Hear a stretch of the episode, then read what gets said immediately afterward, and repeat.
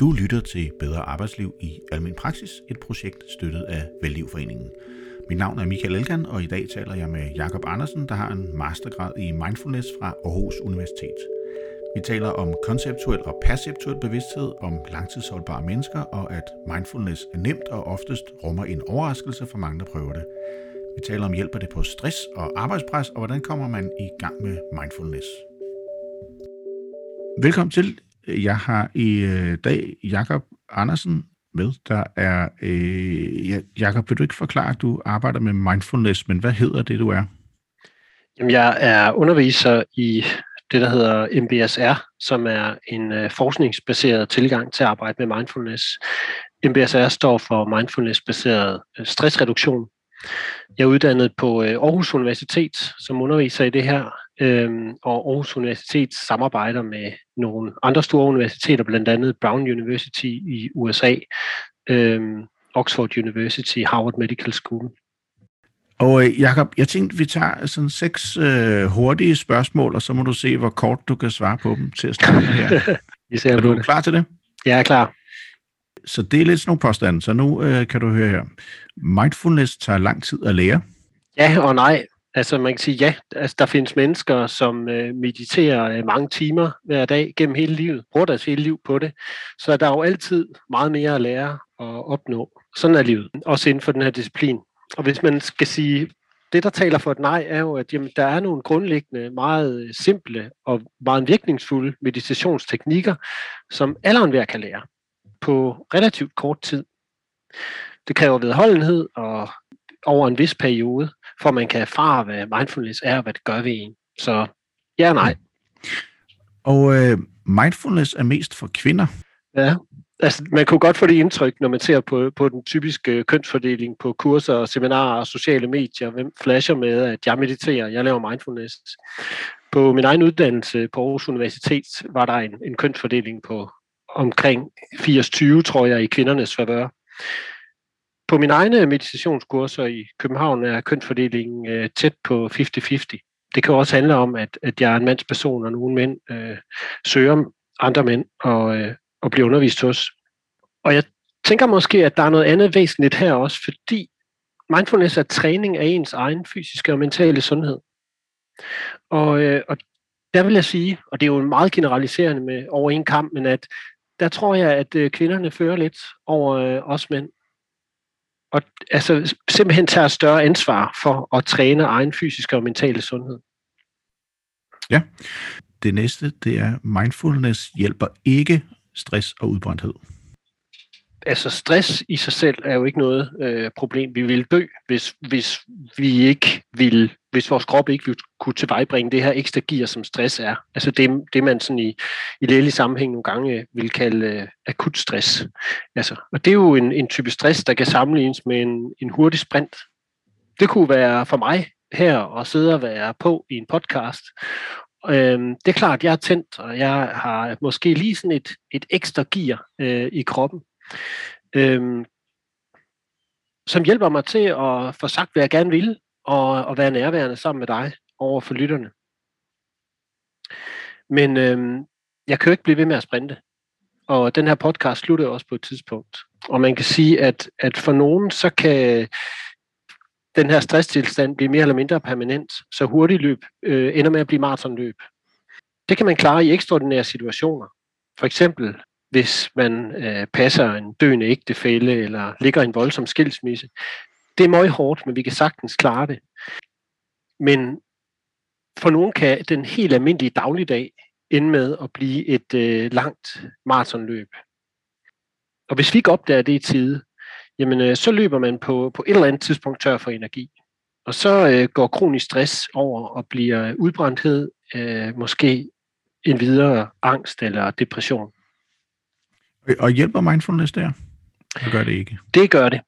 Øh, okay. Altså, det er der massiv forskning, der, der viser. Og der er også andre ting, der, der hjælper mod stress og udbrændthed. Men mindfulness gør bestemt. Okay, det næste. Mindfulness virker kun på nogle mennesker. Altså, vi kan jo gøre rigtig meget og mange forskellige ting for at bevare og træne vores sundhed og vores livsglæde og livsappetit. Man kan være fysisk aktiv, man kan gå en tur i naturen, man kan være sammen med andre mennesker. Og mindfulness er jo en systematisk måde at træne det at være til stede i livet og, øh, og tage livet ind på. Og man kan sige, når jeg nu fortæller, at jeg ikke bare er en, en mindfulness-lærer, der har hævet et mere eller mindre håndfuldt tilfældigt valgte værktøjer ned for hylden, men jeg er uddannet i det her MBSR-forløb, øh, mindfulness-baseret stressreduktion, men så har jeg også fået et, et koncept og nogle udviklingsværktøjer, jeg arbejder med, som der er massiv forskning bag virker. Øh, faktisk øh, er, det, sådan, at 80-90% af al global forskning i mindfulness er forskning i MBSR og MBSR afledte øh, interventioner. Og det er jo ganske vigtigt, fordi vi kan ikke sige, at mindfulness virker, men vi kan sige, at MBSR virker. Det er forskningsmæssigt evident. Og Når det er sagt, det så på alle mennesker, ja. eller er det kun nogle mennesker? Jamen altså, først og fremmest skal man jo have lyst til at arbejde med sig selv på den her måde. Begynder man at praktisere øh, mindfulness i en periode, vil man uundgåeligt mærke, at der er nogle dage har jeg lyst, andre dage har jeg ikke lyst. Lyst og ulyst, behag og ubehag. Hvis man aldrig gider, så må man holde op, så må man finde noget andet. Og, øh, og for de folk, der, der kan indrette sig med at arbejde på den her måde med sig selv, øhm, så, er der, øh, så er der solid evidens for en masse positive virkninger. Blandt andet reduktion af stress, bekymring og tankemøller, øhm, øget empati, bedre øh, følelsesregulering, skærpet koncentration, overblik og hukommelse. Og det er jo virkelig noget, som folk, der lider af stress, oplever at miste. Overblik, hukommelse og koncentration. Det kan afhjælpe søvnproblemer, øh, reducere fysiske smerter, symptomer på angst og depression, og give, øh, altså man har sågar øh, fundet ud af, at det kan give positive ændringer i immunsystemet og i celler helt helhed på, på DNA-niveau. Ja, øh, og nu øh, har du måske øh, et par gange allerede svaret på det næste spørgsmål her. Det hedder mindfulness er ikke baseret på forskning eller viden. Jamen det er jo korrekt, for sådan forstået, at man bare kan kalde alt for øh, mindfulness, ligesom enhver kan kalde sig for arkitekt, det er jo heller ikke nogen beskyttet titel. Men MBSR er jo en beskyttet titel og et varemærke, og står for et program, hvor øh, man til dels kender indholdet. Det er jo et rumligt forløb, men øh, hvor der er en, en fast skabt progression på forhånd, og hvor øh, vi, som er uddannet i det, kender programmet, og kender programmet ved at have arbejdet med os selv i øh, programmet. Og øh, den uddannelse, vi gennemgår, er jo en certificeret uddannelse også, som sikrer, at vi ikke bare øh, gør, hvad vi nu selv finder bedst, men at vi øh, følger de rammer og retningslinjer, der er i programmet. Ja. Og mindfulness kan kun laves, når man har god tid, en yogamåtte og afslappende musik. Altså mindfulness, kan vi jo sige, det er lige så godt vi kan at sige ja til nu. Der er simpelthen ikke andre tidspunkter, man kan være til stede på. Jeg kan ikke være til stede i går. Jeg kan ikke være til stede i morgen. Det går ikke. Altså adgangspunktet til, til livet, det er nu. Og det er en dør, vi i MBSR-forløbet træner går ind af. Det er ikke altid, man kan, men man kan lære den at kende og finde ud af, hvordan man åbner den. Øhm, og det kan jo til tider være, være dejligt med, med god tid og med en yogamåtte og med afslappende musik og sådan. Men altså, hvis det bliver et præmis eller et krav for, at, at jeg kan være til stede her nu, så, øh, så bliver det jo egentlig til en slags forbehold mod nu. Jeg kan simpelthen kun klare det her nu, hvis jeg får lov at have god tid og en yogamåtte afslappende musik. Men så er der jo nogle nuer, vi forpasser. Jeg har jo ret mange nuer i min dagligdag, hvor ingen af de her dele indgår. Men måske er lige præcis øh, god tid og yoga og afslappning, som du jo nævner, at, at det også er noget, som mange af os umiddelbart føler, vi netop har brug for. At det er en mangelvare. Og det kan jo være en rigtig vigtig opdagelse. Men samtidig så får vi jo ikke altid det, vi ønsker os. Heller ikke øh, til jul eller, eller fødselsdag. Men derfor kan vi jo godt undersøge gaven. Altså undersøge, om, om vi har grund til at øh, tage imod den, eller måske ovenikøbet være taknemmelige for den gave, livet giver os lige nu. Så du siger, at det ikke kun handler om at flygte ind i et rum, hvor man har den der gode tid og yoga, hvor der er afslappende musik, men også at kunne være mindful på andre tidspunkter og træne det? Ja, altså mit, mit eget yogastudie ligger øh, med en dør ud til en gang, hvor der kommer folk gående en gang imellem. Øh, lige for tiden har, er der vejarbejde udenfor, og øh, der er håndværkere, der hammer og banker. Og, øh, og hvis det bliver så generende, at jeg ikke kan ligge på gulvet og, øh, og lave yoga, så, øh, så siger det jo også noget om mig. Og på mange punkter, der ligner stress en form for øh, kronisk stress, altså ligner en form for overfølsomhedstilstand, hvor øh, det er rigtig svært at være med rigtig mange ting. Så hvis man har brug for alle de her ting, en yogamåtte og afslappende musik og god tid, så kan det jo netop handle om, at man har en vis overfølsomhed over for livets sammensathed, som jo er meget mere end det.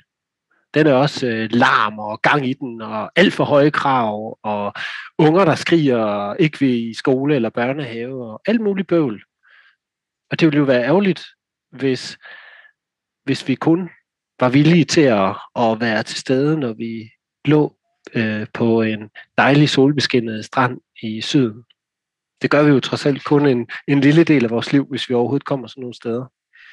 Ja, og øh, Jacob, jeg kan sige noget af det, der inspirerer mig til at, øh, at tage fat i dig og snakke med dig om mindfulness, det var, at jeg øh, øh, snakkede med en øh, praksis, hvor de var begyndt at indføre mindfulness øh, nogle gange om ugen, og bare et kvarter gangen. Øh, og øh, de oplevede egentlig en ret stor positiv effekt. Men hvordan i forhold til det her, jeg kender det jo fra mig selv, som hvis jeg skal i gang med et eller andet, og jeg tænker, at det her kunne være noget, jeg skulle prøve af, eller øh, jeg vil gerne have det i gang, ikke? så kan jeg godt komme til at tænke det der med, om så skal jeg også have god tid, og så skal jeg også lige have noget udstyr, og øh, jeg skal også lige finde noget rigtig musik, eller et eller andet guided meditation. Og inden jeg er kommet i gang med alt det, så øh, kan jeg godt se, så har det næsten givet mig mere arbejde, end jeg får ud af at, øh, at kaste mig over øh, mindfulness. Så hvordan i forhold til sådan at have arbejdspres og, øh, og sådan få sådan noget ind, hvad, øh, hvad gør man, hvis man egentlig godt kunne tænke sig at prøve at kaste sig over der? Hvad skal man forvente, og er det ikke bare noget fjollet noget? Hvad tænker du? Mm. Altså, min egen baggrund er at være organisationskonsulent. Så øhm, jeg kender jo fra første hånd, både for mig selv og for folk, jeg har arbejdet sammen med, at, øh, at altså på en arbejdsplads vil der jo altid være langt flere opgaver, end der er ressourcer til at løse dem. Så ro, fokus, overblik, altså i det hele taget det at, at arbejde, hvad skal man sige, sundt og velovervejet, det er jo ikke noget, vi bliver givet. Altså det er noget, vi selv skal finde. Det er, det er noget, vi selv skal tage os tid til. Og det kan være en kæmpe udfordring. Og det er det skisma, jeg møder øh, hos de fleste af mine øh, klienter fra erhvervslivet i. Og der kan måske ligge et paradoks her at øhm, hvis vi har så travlt, at vi aldrig nogensinde står stille, ved vi egentlig, hvad det er, vi har så travlt med? Ved vi, hvad vi har gang i? Som praktiserende læge, så kommer der patienter, det er klart. Og man skal tage imod dem. Men i det omfang, at der er tid og øjeblikke, og det kan også være øjeblikke fra den ene patient til den anden. Det behøver ikke at være et kvarter, som du nævner. Et kvarter vil være øh, et rigtig godt stykke tid at tage af en pause for eksempel. Men det kan være et minut eller to, hvor øh, der måske ikke lige er en patient, eller hvor man måske tager sig tid til lige at finde ud af, at her sidder jeg midt på en arbejdsdag, og øh, tjekke ind med sig selv, sin egen krop, sin egen vejrtrækning, og måske opdage, at man sidder med, med hjertet i halsen, eller har øh, høj puls. Og det er jo ganske væsentligt at vide, hvis vi har det. Fordi den viden kan vi tage vare på, og på den måde få indsigter, som gør, at vi kan drage bedre omsorg for os selv. Men ofte kan det virke kontralogisk, fordi der altid er en ny opgave. Der er altid noget noget, som jeg lige kan gøre. Så på den måde kræver det en, kan man sige sådan billedligt talt, en fast hånd om sig selv og sige, nu gør jeg det her. Og, og den hånd er øh, ligesom den hånd, der, der retter puden, hoved, din hovedpude til om natten, når du ligger og sover, som gør, at du ikke helt vågner, men kan sove videre på den anden side. Den hånd er en, en hånd, som, øh, som leverer øh, omsorg til dig selv. Selvomsorg. Og det er jo væsentligt i øh, et arbejdsliv og en verden, hvor der er tusind meninger om, hvad du skal gøre hele tiden. Og de meninger handler sjældent om, at du skal tage rigtig godt og omsorgsfuldt vare på dig selv. Ja, så, øh, så det du siger, det er også, at, øh, altså selvom man har lidt tid til at gøre det, så er det vigtigt at, øh, at gøre det. Når du siger tjekke ind hos sig selv, øh, kan du sige konkret, hvad, hvad skal jeg gøre sådan? Øh... Ja, det er godt, du siger det. Det, det. det lyder jo rigtig ukonkret, særligt hvis man ikke har, har erfaringer med at lave mindfulness. Altså, det første, jeg skal sige, det er, mindfulness er kød og blod det er ikke noget højt svævende øh, spirituelt. Det kan man jo ikke meget i det ord. Mindfulness er her nu. Det er meget øh, basalt. Øhm, så det at tjekke ind kan handle om simpelthen at, øh, at sætte sig ned på den stol, man har i forvejen. Og øh, sørge for at øh, sætte sig godt til rette. Det er jo ikke altid, man gør det, hvis man har travlt. Sæt sig godt til rette i stolen og brug et øjeblik på det det er jo en meget god vane i det hele taget at have. Du skal lige tjekke, at fødderne er i god kontakt med gulvet, måske gennem skoene, eller hvad man nu har på.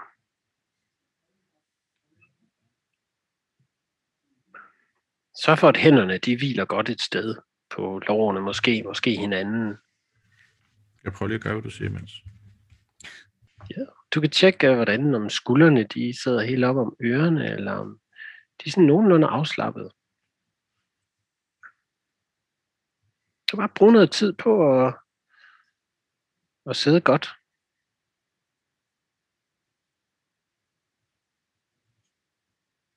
Måske øh, kan du se dig omkring i, i lokalet, hvor du sidder.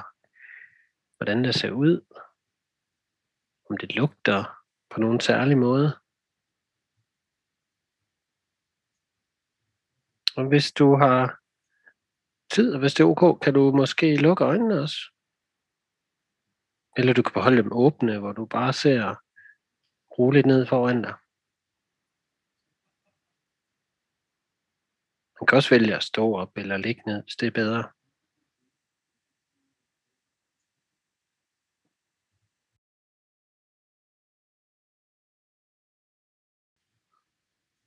Du kan måske lægge mærke til, hvordan ballerne og lårene og og en del af ryggen er i kontakt med sædet og, og et ryglæn, hvis du sidder og støtter dig ind imod det.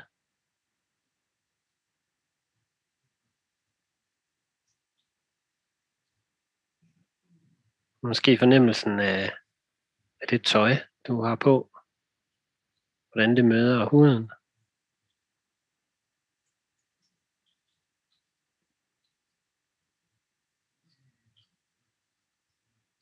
Og de steder, hvor huden er, er bar og i kontakt med luften.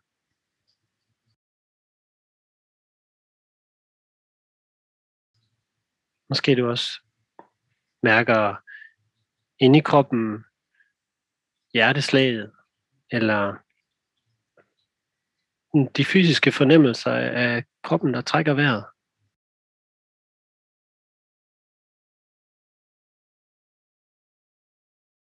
Så den måde, maven udvider sig på ved indånding.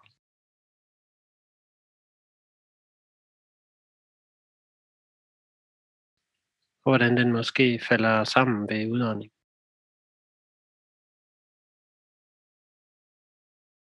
Og nu skal vi nok ikke lave en, en lang meditation nu her, men, men at, at bringe sig selv dertil, hvor, øh, hvor, vi, hvor vi sanser, hvad der er lige nu og her, og bruger vores øh, fulde opmærksomhed på det. Så jeg hører også, øh, og nu, jeg har jo, øh, jeg skal lige finde ud af, hvor jeg skal starte hen. Jeg, jeg har også læst øh, neuropsykologi på Københavns Universitet, øh, som er del af min egen efteruddannelse. Ja. Og øh, noget af det, der har slået mig ret meget, det er i hvor høj grad vores hjerne bruger kræfter på at forsøge på at forudsige fremtiden. Altså, at meget af det, vi egentlig bruger vores kapacitet på, det er hele tiden at regne ud, hvad skal der ske lige om lidt. Ja. Og det, jeg hører, du gør lige nu, det er jo egentlig også at forsøge på at bare være, altså som du sagde, i kontakt med nuet, men måske at være mindre hoved og mere krop. Og være, ja. være alt det, som vi faktisk prøver på at undgå, altså tøj, der generer os, eller sko, der generer os, eller om det er for koldt eller for varmt i rummet, eller altså noget, hvor vi egentlig skal prøve på at holde noget ud, men at vi prøver på at fjerne de der oplevelser og følelser for at kunne få lov til at være op i hovedet. Og du gør måske lidt det omvendte, at du beder os om at komme ned i kroppen, så vi slipper for at være op i hovedet. Kan man sige ja. det? Jo, man kan sige, øh, det vi gør i sådan en, øh, en helt kort meditation som den her, det er, at vi, øh, at vi arbejder perceptuelt. Altså vi aktiverer den perceptuelle del af hjernen, primært lille hjernen. Altså simpelthen i, at vi lukker op for, øh, for vores sanseapparat. Vi sidder et sted. Det lugter på en eller anden måde. Vi har noget tøj på, det kan man mærke. Rummet har en temperatur. Stolen, den er konkret, den er blød, den er hård, den er, altså, det er nogle meget, meget virkelige ting, som er her nu, vi retter vores opmærksomhed mod. Og man kan sige, det giver det her, den konceptuelle del af hjernen, øh, altså frontallapperne, arbejdshukommelsen, en pause.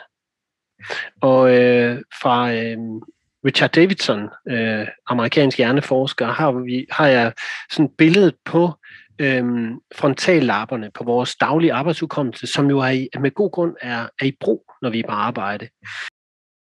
Han sammenligner den med rammen på en, øh, en computer. Altså den her arbejdsudkommelse, som har et eller andet vist niveau, den kan komme op på, hvor vi kan åbne nye programmer. Og på et eller andet tidspunkt, så øh, begynder computeren stille og roligt at arbejde langsommere.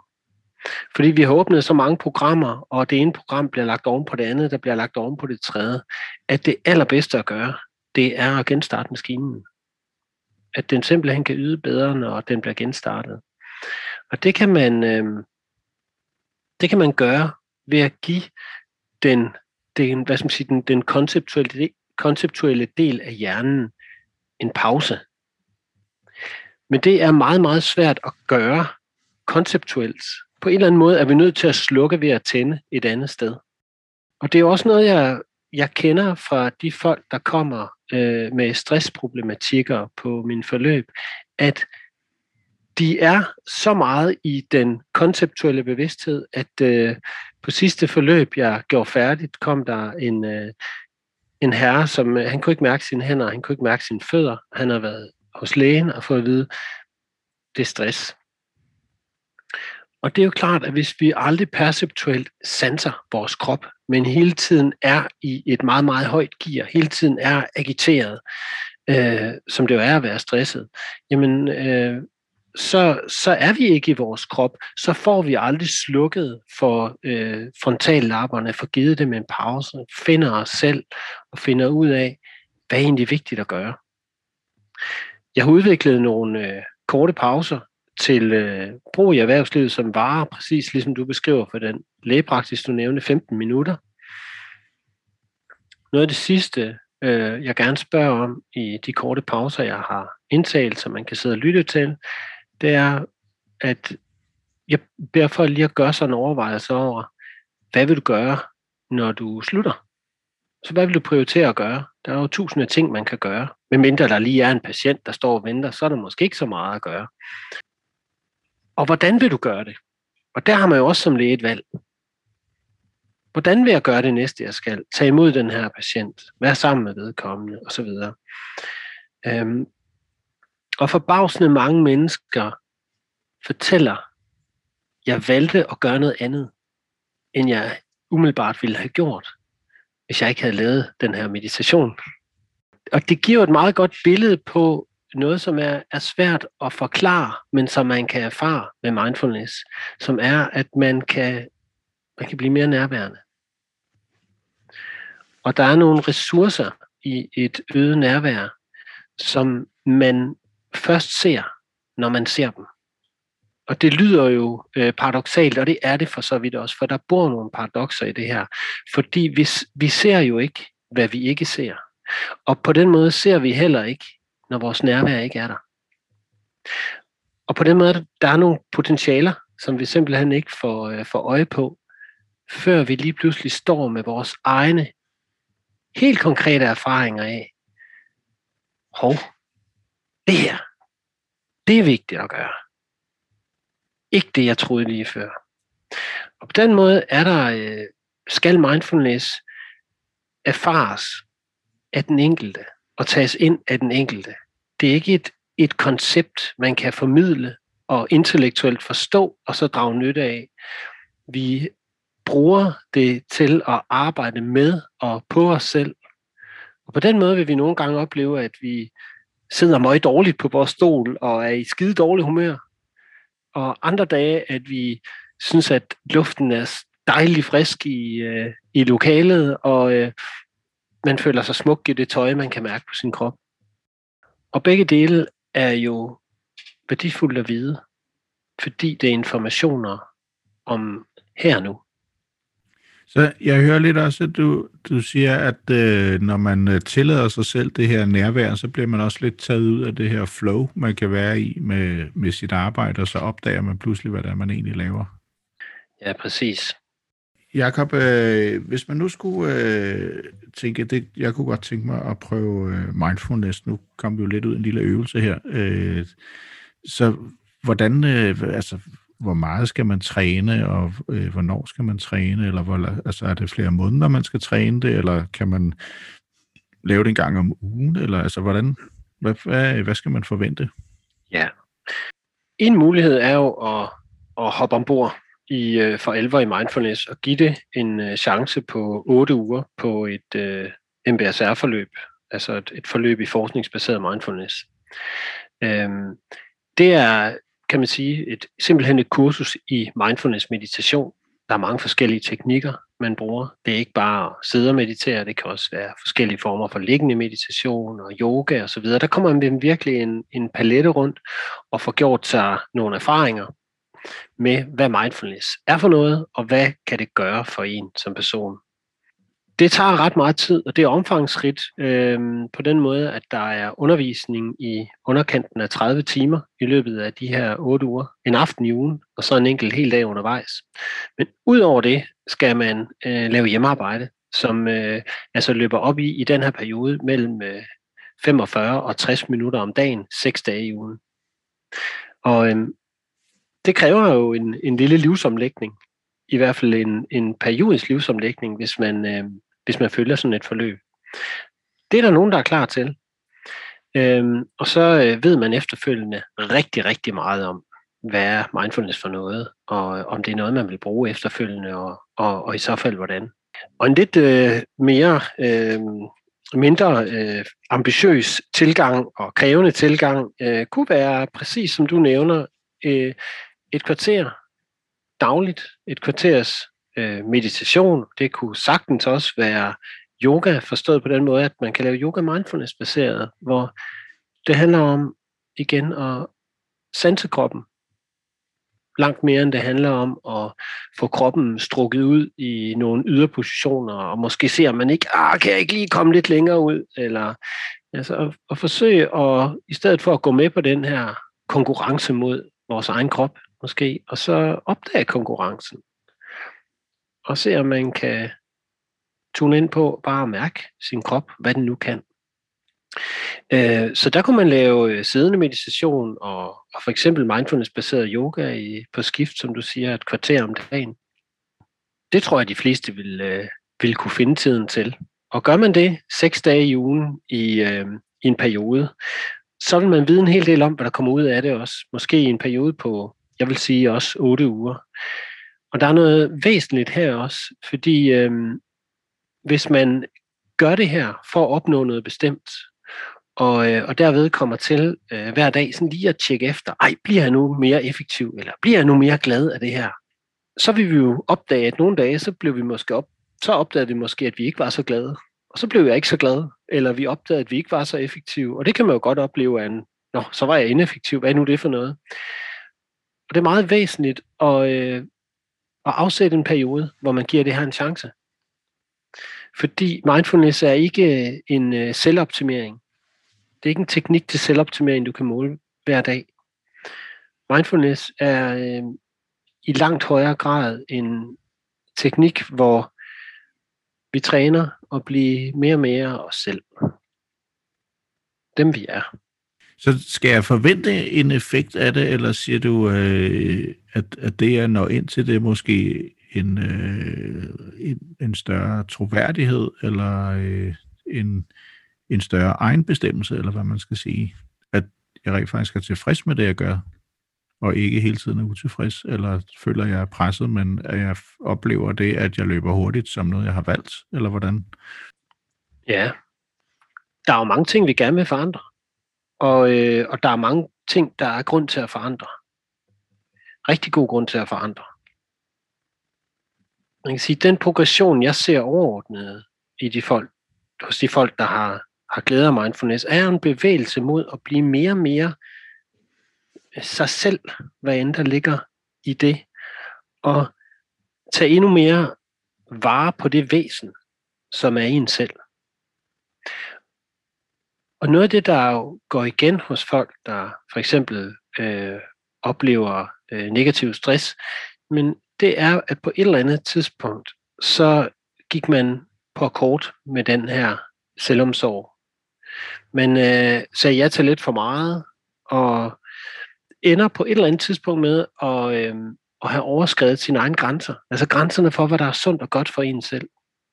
Og det er hverken sundt og godt for en selv, selv sagt, men det er heller ikke sundt og godt for andre.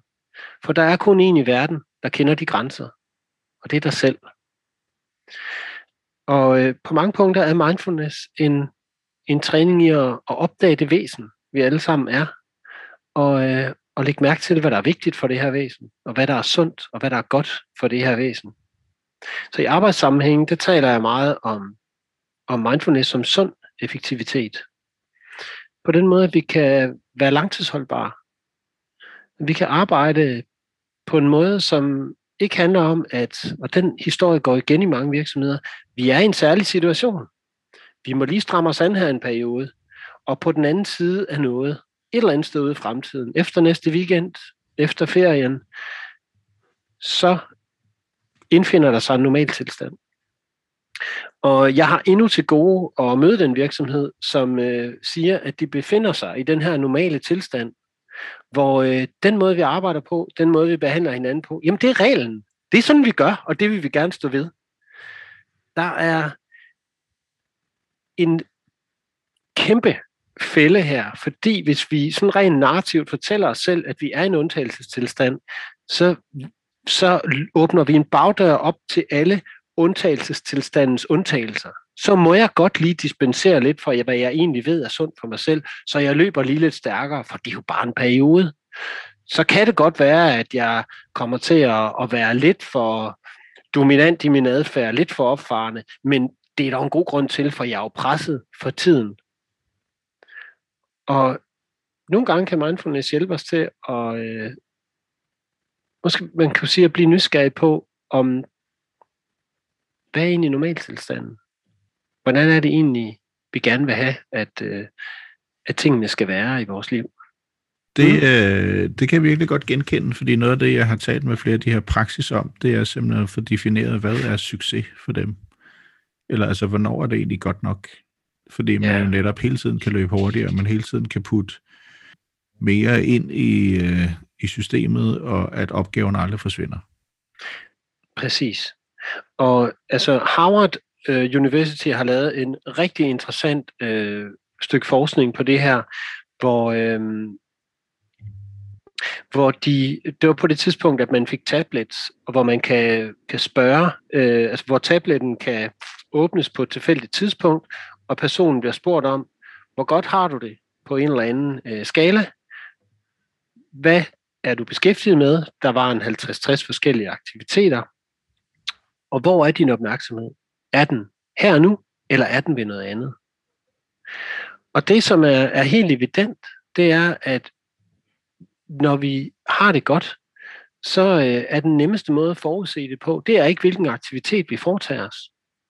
Det er, om vi er der, hvor vi er, eller om vi er et andet sted i vores tanker og forestillinger. Altså om vi sidder over for en patient, og tænker på, at hvordan skal jeg nå den næste? Det er ikke, øh, det er ikke sundt. Det er ikke godt for vores sundhed. Øh, det er ikke godt for vores arbejdsglæde. Det er ikke godt for vores effektivitet. Så man kan sige, at det kommer jo af vores forunderlige evne og vores spændende frontallapper som menneske, der også gør, at vi kan skabe visioner og være kreative og innovative, fordi i modsætning til andre skabninger på den her jord, så kan vi jo forestille os verden anderledes, end den er.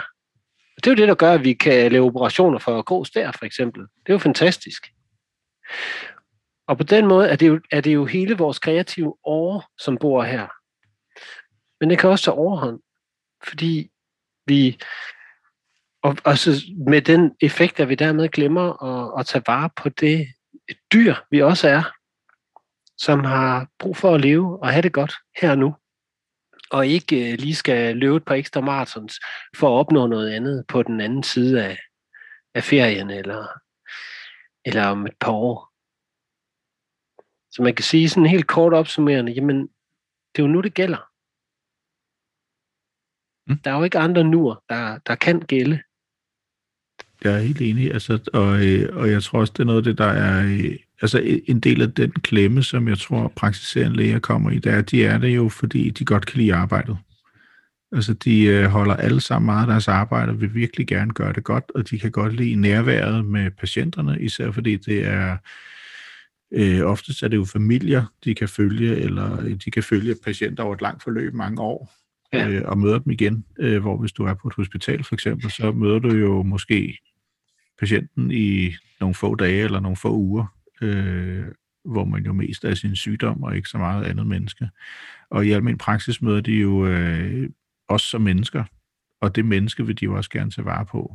Men at, at tage vare på mennesker på tid, det er måske det, der er en del af udfordringen. Og det er jo så også noget af det, du siger, at kunne unde sig selv at være i den tid, man er lige der på det tidspunkt, og, øh, og ikke skulle tænke over alt det andet, man skal. Også selvom man skal alt det andet måske. Men at man i hvert fald lige, øh, lige lader døren stå åben lidt til, at der er, øh, der er et, øh, et frirum, hvor man kan måske give sig selv lov til at nyde alt det, der også er godt ved det, selvom man måske ikke øh, har det øh, godt hele tiden med det. Altså fordi der jo også er arbejdspres. Ja, præcis. Altså nu er det jo gået hen og blevet en floskel, øh, men, at, men, der, men der er stadigvæk en god grund til, når der er øh, når, når kabinetrykket, altså lufttrykket i kabinen falder i en flyver, og iltmaskerne kommer ned, at man bliver instrueret i, du er simpelthen nødt til at give dig en på selv, før du sætter den på dine børn. Og der er ingen tvivl om, at, at rigtig mange praktiserende læger netop er drevet af omsorgen for andre. Og det er jo, et, det er jo, det er jo fantastisk at, at blive mødt af et menneske, der, der gør øh, sin lægegærning ud for omsorg. Samtidig så, øh, så må det ikke koste selvomsorg. Og jeg tror, at man kan være jeg er sikker på, at man vil være et, et rigtig, rigtig godt forbillede, også som læge, ved at som det første insistere på sin egen omsorg.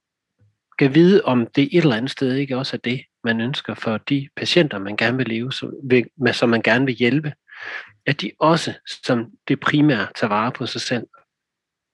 Og hvis det er tilfældet, skulle man så ikke lade den regel have lov at gælde for sig selv, så man vidderligt er et, øh, et forbillede i den henseende. Det var en øh, super god udgangsreplik, Jakob. Tak for den. Vil du ikke øh, lige sådan opsummere kort øh, to gode pointer af det, vi har talt om? Jeg tænker lige et øjeblik. Ja, ellers, øh, jeg kan sige, hvis, øh, hvis ikke det forstyrrer dine tanker imens. Nej, lad os øh, bare tale det ja, jeg synes, øh, to gode pointer, som jeg har lagt mærke til, det er det her med at tillade sig selv at være krop, øh, og komme ned i kroppen, frem for kun at være hoved og det her med at hovedet hele tiden uh, tænker fremad, og uh, jo er kreativt og innovativt, og uh, prøver på at gennemskue ting og løse problemer. Men der er mange af de uh, gode kreative evner, vi har, jo befinder sig ude i en uforudsigelig fremtid, som vi hele tiden skal forholde os til. Men det der med, at vi tillader os selv at komme ned i kroppen og ligesom være i nuet, at det er egentlig der, det er afslappende også. Mm. Fordi så, så kan vi bedre øh, acceptere den tilstand, vi er i. Og så måske det her, du sagde med, at øh, det, det slog mig i hvert fald, det du sagde med, at man, øh, man kommer til at opdage noget uventet. Altså hvis jeg tillader mig selv det her nærvær, så kan det være, der kommer nogle nye tanker, som jeg faktisk ikke havde forudset, eller jeg træffer nogle andre valg, end dem jeg måske havde tænkt mig. Ja, Det tænker jeg var to gode ting. Og så, ja, så kan man måske sige også, at, øhm, at mindfulness er ikke kompliceret, og det er nemt at lære. Altså det er ikke, det er ikke, øh, at det, det synes jeg, altså det er fandme vigtigt at få det ned på jorden. Det der med at få det, få det bragt ned, jeg synes, det er nogle rigtig gode pointer, dem der. Og så bare, altså, alle kan lære det. Altså det, det er for alle. Det er for alle, og det er ikke svært. Jakob, tusind tak for, at du har lyst til at være med her til at fortælle om øh, mindfulness. Tak for invitationen. Og du kan efter podcasten høre øh, Jakobs øh, meditation eller øh, prøve, kan vi kalde det det, Jakob, til mindfulness. Ja. Ja. Øh, prøve til mindfulness, den kommer separat fra podcasten. Du har lyttet til et bedre arbejdsliv i Almen Praksis, et projekt støttet af Vellivforeningen.